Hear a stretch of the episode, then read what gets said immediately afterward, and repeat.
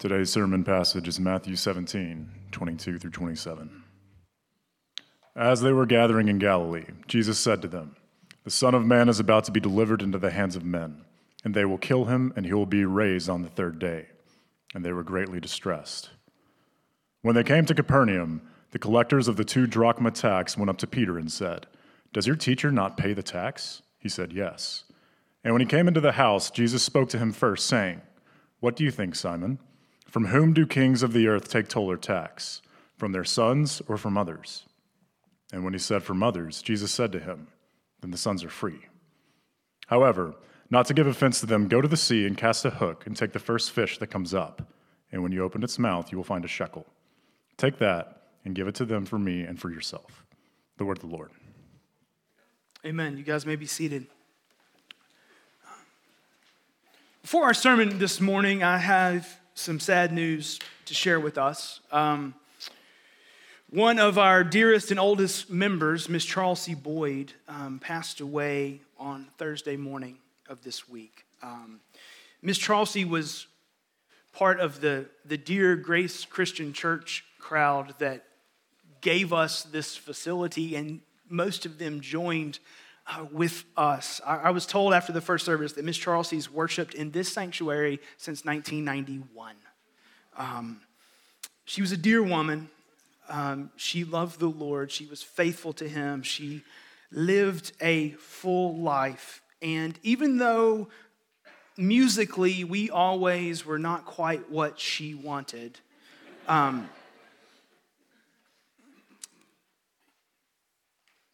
she wanted the kingdom to grow on this peninsula, and she chose that path over preference. And I don't know, man, these dear saints, they just encourage my soul. And so Miss Charlsie has passed away, and we grieve. I understand that our church has transitioned so much that most of you probably don't even know who I'm talking about. But just know this, a 90-year-old woman who's been faithful through all kinds of hardship and up and down and glorified the Lord in and out, is to be celebrated. And is something from, it's a person from whom we should learn much. Her funeral will be sometime this week. Those details are still being hashed out. But we wanted to honor Miss Charlsie today and pray for her family. So if you would, let's pray.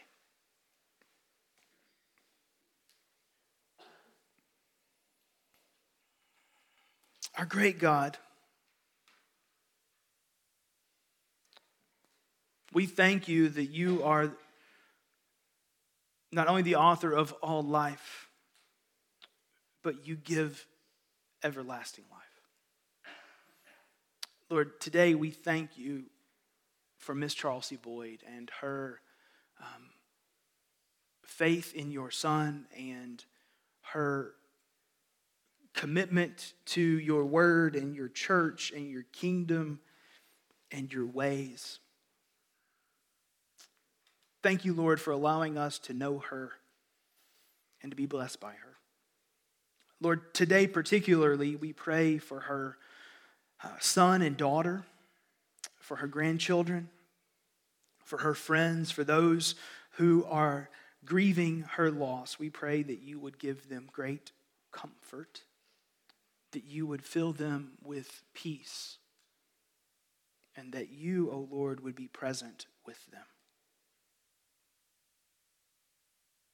Lord, I pray that you would stir all of us to walk in your ways and to love you greatly. Now, as we turn to your word, O God, we pray that you would speak to us and you would teach us. I pray this in Jesus' name.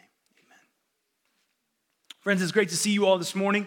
If you haven't done so, I would encourage you to take your Bible or one of the Bibles under the chair in front of you and turn to the book of Matthew, chapter 17. Here at Redeemer, we're working our way through the book of Matthew, and so we're at this particular passage, which Tim just read for us. And let's just be honest. This passage is entertaining. It's downright funny in many ways, right? I mean, guy tries to corner Jesus, do you pay the tax? And he's like, go grab a fish, open its mouth, and get your tax. I mean, like that's funny. Maybe if you're sarcastic like me, y'all, I can hear all you guys chuckling under your breath. Yet, I don't think that Matthew was led by the Spirit to include this passage in the flow of Matthew just to give us a good chuckle. Good chuckles are okay, but there's much more going on here. What's going on here is this: looking to Jesus. Not just the Jesus made in our own joyful image, but the Jesus as he really is and was. The one who suffered and died and was buried and rose again. The one who did all to accomplish and fulfill the demands of the law. Looking to Jesus is the way forward for the people of God. Even down to redefining our religious observance. So we've entitled this sermon today, Jesus Paid It All. Dad joke intended. Man, the first service got that. But y'all should be awake. It's 10:30, 11 o'clock. Anyway, Jesus paid it all. And the point is, everything that God requires from us comes from Jesus. And the freedom that Jesus has given us moves us to worship and serve and give and care and not just to hoard up what we want. Now, that's a lot to prove from a story about a fish, so let's do this. First point.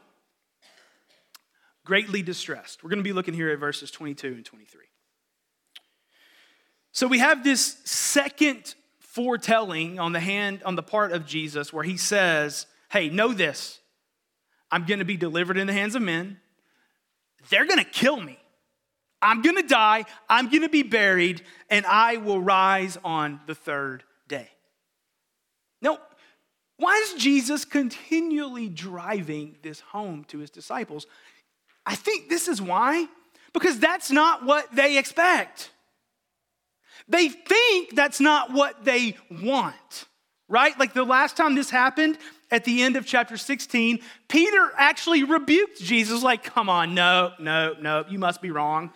To which Peter got the very loving and uplifting, get behind me, Satan.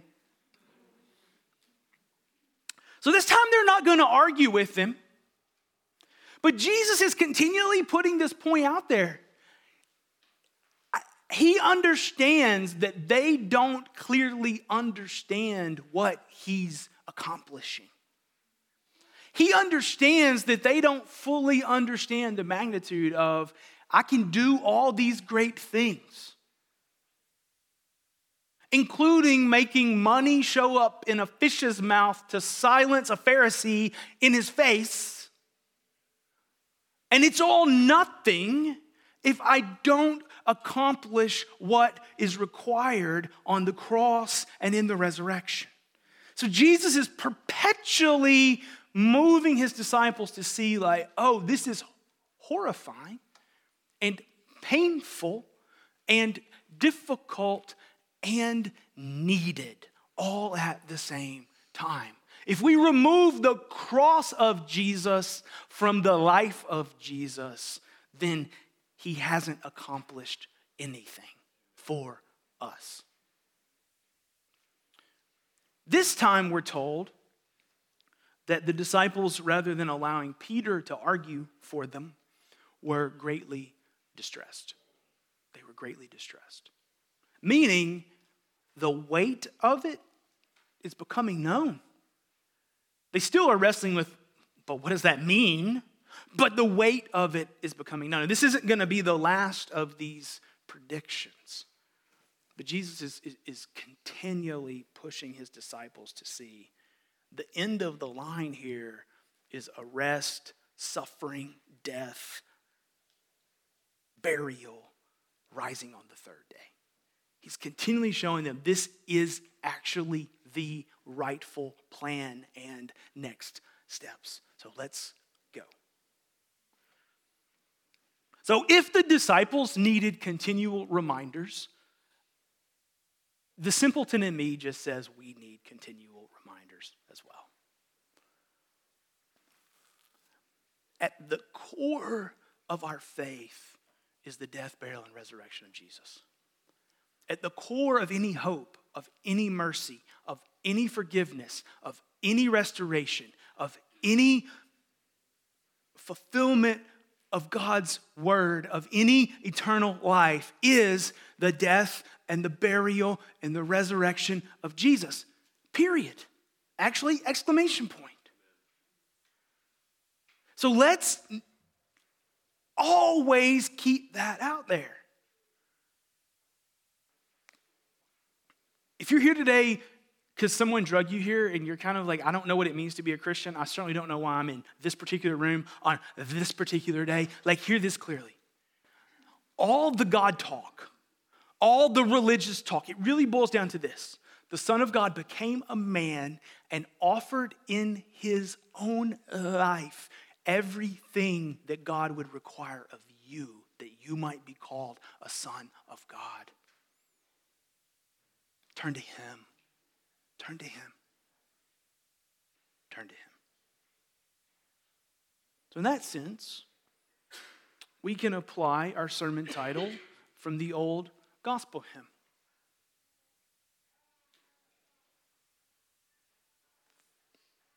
Sin had left a crimson stain, but Jesus washed it white as snow. Jesus has done everything for us that God would require to be called children of God and walk in his blessing. Second point. We move from greatly distressed disciples to a question. Pay the offering? Question mark.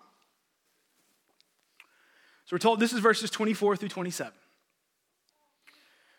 We're told when they came to Capernaum that the collectors of the 2 drachma tax went up to Peter and said, does your teacher not pay the tax?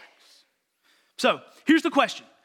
Does Jesus pay the offering? That's the question. Now, you're like, but Pastor, it says tax. That's correct. It does say tax, but this was a religious tax more than a civil tax, okay? And all of you guys can exhale a little bit because you're like, oh no, please don't tell me that a mere 14 days after tax day, my pastor's going to stand up and talk about civil government because I'm still in mourning from April the 15th. It's actually the 17th this year, but don't worry, I'm not. We're not talking about that tax. That's another sermon for another day. This is a religious observance. It's a religious tax. The 2 drachma tax was expected at least annually from every faithful Jew to contribute to the care of the temple and in some places important synagogues throughout all of Judaism. It was an expected, required offering on behalf of all Jews. It was a religious observance that the faithful did to show themselves faithful. And that's your operative phrase. This was performed to show yourself faithful. Okay? Now, notice what happens.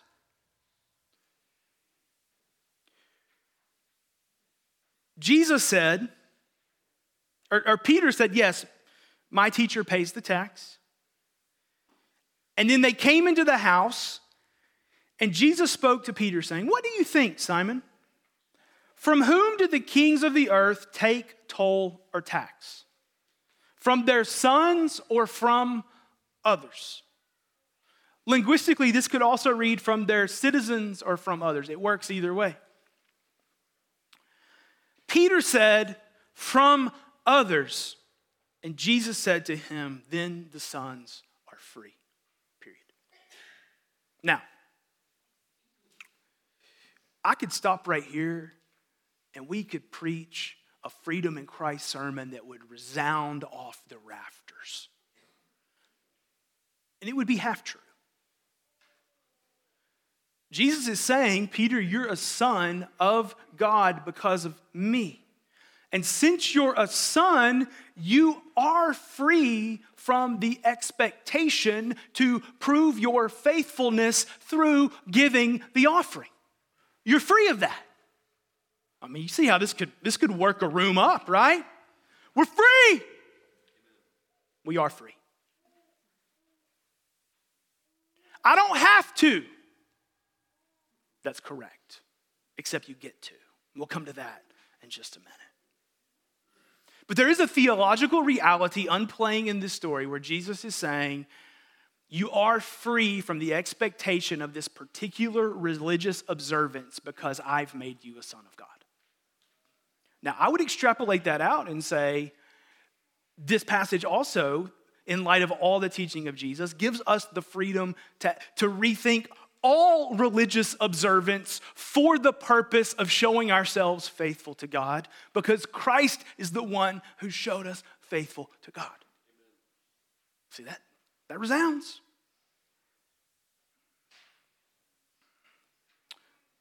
But Jesus keeps going. And this is where it gets a little bit gray and a little less comfortable. However, not to give offense to them, what? You just told me they're going to kill you.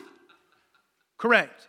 However, not to give offense to them, go to the sea and cast a hook and take the first fish that comes up, and when you open its mouth, you'll find a shekel. By the way, a shekel is 4 drachma. Okay, let's do math. Jesus owes 2, Peter owes 2, you're finding 4, okay? You don't need a PhD to do the math here, right? We're all together. You'll find a shekel. Take that and give it to them for me and for yourself. Now, there's 2 really important things that go on here, right? Like, number one, Jesus is showing through the shekel, I'm satisfying all your religious observance for you. See, Jesus paid it all. Peter's observance, Jesus' observance, you got it from a fish. But there's this other thing going on here where Jesus is introducing a category of thought that we have to call wisdom. And this is the category of thought. What must I do? Like, am I required to do this? And then Jesus says, but I'm telling you that there's good reason to do it anyway. Oh, you see where that gets uncomfortable?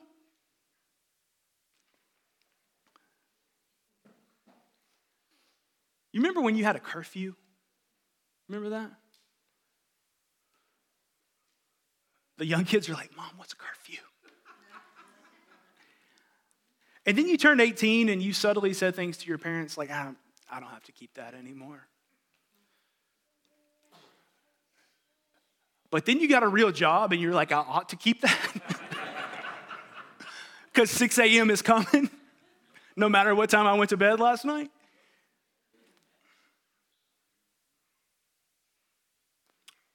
Jesus ultimately says to Peter, you don't have to pay the offering. But for the ministry that I'm carrying out, for the work that God has called me to do, for the mission that we're on, it's best that you go pay the offering and not stir the hornet's nest. So Jesus, I don't think I'm wrong to extrapolate this. Jesus is introducing a category of thought of there's what must I do? And when the Lord said you must, you must. But then there's, but what is best, not for me or my bottom line or how I want to spend my Saturday or my Sunday or my day off, but what's best for Christ? What's best for his kingdom? What's best for the work of the church? What's best for the ministry that Christ has put before us? Jesus says, Peter, go pay the tax. This isn't a time to stir the hornet's nest. And then, when Jesus says, Peter, it's best for you to pay the tax, he still provides what's necessary to pay the tax. This is the beautiful reality of it all. Christ is never going to call us to do something that we have to do in and of our own creative, generative power. He only calls us to steward all the things that he's given to us. Are you alive? Christ made you alive. Do you have talents? Christ gave them to you. Do you have possessions? Christ gave them to you. Do you have money? Christ gave it to you. And ultimately, the fish is proving the point. Peter, go get it, put it in the thing. But how, if this were an American parable, how would this play out? I was fishing, and I caught a fish, and it had 4 drachma in it. And I thought to myself, self, what a kind God wink today. He gave me, by the way, I don't talk that way to myself. I'm just playing along. He gave me 4 drachma. I wonder what I could do with 4 drachma today. Look, I'm not saying you can't enjoy life. I'm simply saying if the Lord gave you 4 drachma, I think the first question is, what would best serve the Lord who gave me the drachma? So there's a category of thinking being introduced in this story that Christ did come to fulfill most religious observance to prove faithfulness on behalf of his people. Let me rephrase that. Christ came to fulfill all religious observance to prove faithfulness for his people. Some of those things he still commands us to do. Because he commands it, we do it. We don't need to think about it. Love the Lord God with all your heart, soul, mind, and strength. Love your neighbor as yourself. Jesus said that, not liberals. Jesus said that, not the Pharisees. So we take Jesus at his word and we do it, right? Okay. But there's a whole host of other things that we're then left to ask the question, if Christ has freed me from having to perform to prove myself faithful, I don't have to, but the Lord still might say, it's wise and best and good and right to continue down this pathway to glorify my name and serve my mission and serve my church and serve my kingdom. In many ways, the book of Acts is the early church unfolding this question, right? Like, we don't have to do this anymore, but what about this? So in this instance, does Jesus pay the offering? Yes. Not because he had to, but because it was wisest in the moment. And so I'm simply saying to us all today,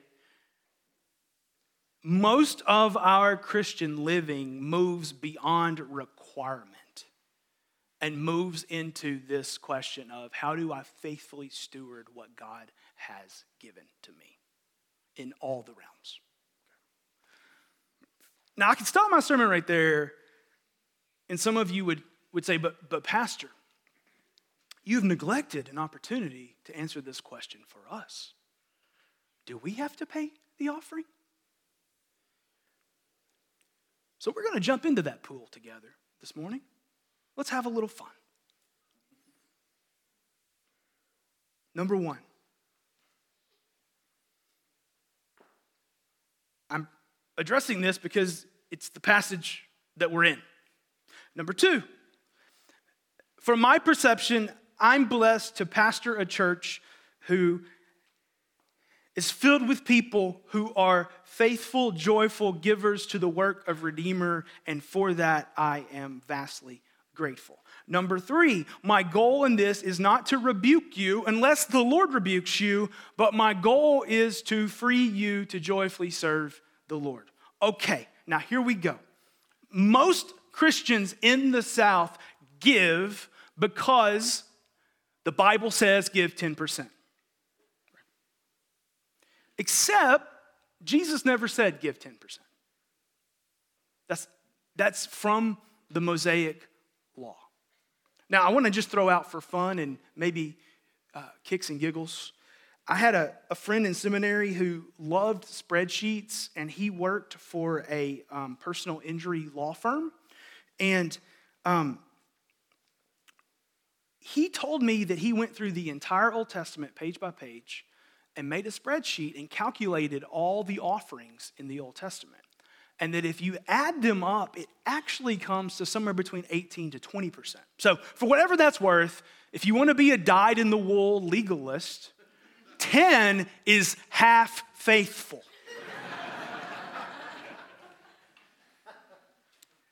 And in the New Testament, half faithful is unfaithful. I did have somebody after the first service go, thanks, my wife's going to corner me at lunch. I was like, that's between the two of y'all. So Jesus never, that I'm aware of, he never applies a percentage to giving. But he also never frees the Christian from a calling to give to the work of the Lord, okay? So the calling to give to the work of the Lord, to give to the church that ministers to you, there's never a freeing of that. There's actually a provide for those leaders. Don't muzzle an ox. There's a whole host of calling to give to the work of the Lord. But Jesus never requires a said percentage. So I'm just going to free you up to say this. As the Lord provides, use it for his kingdom. Ask the kingdom questions. Ask the what's best for Christ questions. Ask what's best for the ministry of the church questions. What you're never going to get from me is a questionnaire that asks you to boil things down to numbers. What you're going to get from me, and Lord willing, our congregation, is a calling to be a cheerful giver who furthers the work of the kingdom through what the Lord provides. And if that runs you all the way up to 80%, praise the Lord. And we have the story of the widow's mite, where she threw in virtual food stamps. And Jesus said she gave more than everybody else here today. Look, this isn't an offering sermon. It's not ending up in a crescendo of, here's the goal. Let's meet the goal. It's ending in, Jesus is speaking to his disciples about a religious offering. And to take this passage seriously, I think we have to ask ourselves questions about religious offering. Be cheerful givers, not to show yourself faithful to the Lord. Only Jesus can do that. But be cheerful givers because everything we have is from the Lord. Everything. So,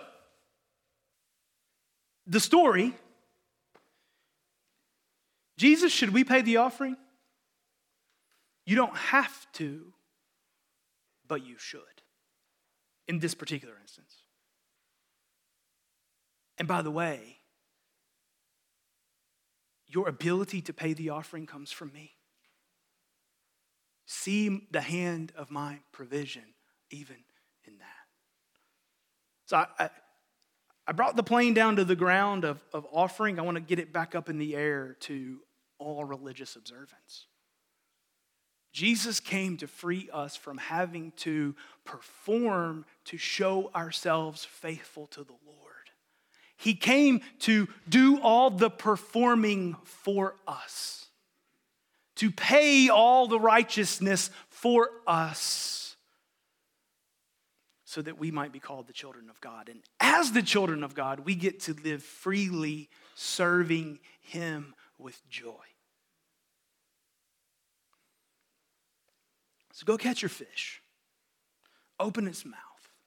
See the provision of God and steward it for his glory before you use it for your leisure or mine. Our Father and our God, would you please take these words, and as much as they're true, and as much as they're right, as much as they're accurate, would you cause us to believe them?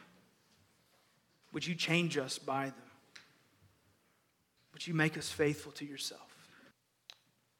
Lord, would you make us a church of people who are enamored with Jesus and everything that he's done for us?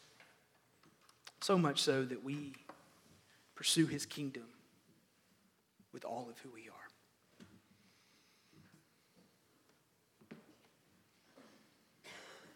Lord, now we love you. We praise you. We ask that you continue to work, and we pray this all in Jesus' name.